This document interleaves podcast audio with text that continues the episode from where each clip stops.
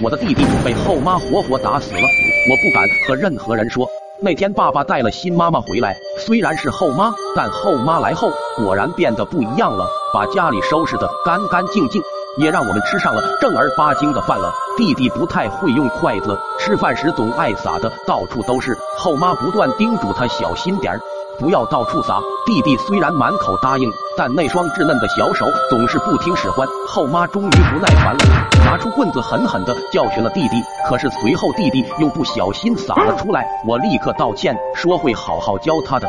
后妈并没有说话，只是又拿出棍子冲我打了过来。后妈掐住我的脖子，发泄心中的不满。下午我偷偷去报了警，在民警看来，现在的孩子真可怕，只是被妈妈揍了几下就跑来报警。他们去家访，后妈开始演戏，糊弄过后，结果可想而知，一顿毒打是跑不了的。我不知道该如何是好，想到了阿胖舅舅。舅舅对我们两个很好，但是他的态度也和警察一样，并嘱咐我俩要听后妈的话。随手拿了一百元给我们，并约定好下次一起去吃汉堡，并送给了弟弟一个星星玩偶。随后舅舅给我一张名片，告诉我有事给他打电话。回到家后，后妈发现了那张名片，以为我又去举报他了，她再次拿起了棍子。晚上弟弟抱着星星玩偶。拿出那一百元钱，想着汉堡，谁知后妈走了进来，看着弟弟手里的钱，后妈以为是从他钱包里偷的，弟弟不肯把钱交出来，被后妈教训了一顿。而这次后妈让我学她的样子去教训弟弟，后妈怎么打我，我就得去怎么打弟弟。在后妈的逼迫下，我对弟弟下手了，可还没打两下，我就崩溃了。那是我亲弟弟啊！后妈把我拉开，亲自上阵，弟弟死了。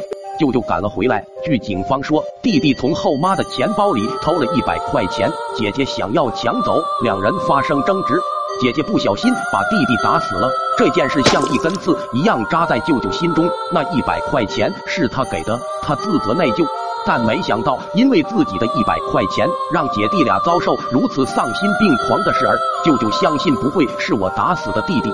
后妈竟然还淡定的威胁我，要么跟弟弟一样的下场，要么就乖乖听话，承认自己打死了弟弟。我被当作嫌疑人带回警局后，因为未成年被放了出来。弟弟已经不在了，唯一能陪伴我的只有星星玩偶。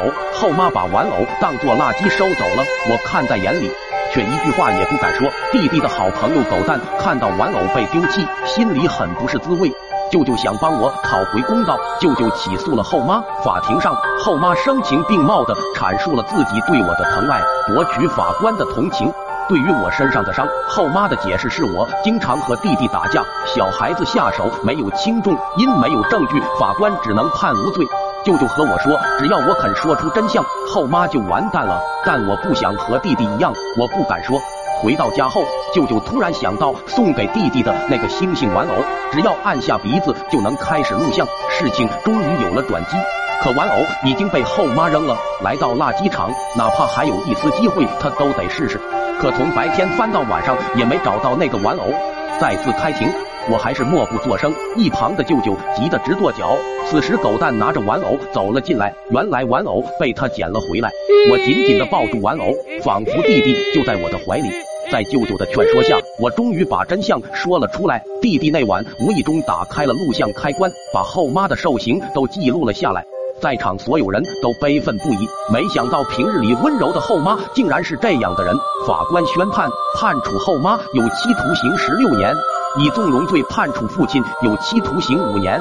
六个月后，舅舅帮我找到了亲生母亲的照片，我终于看到了母亲的脸。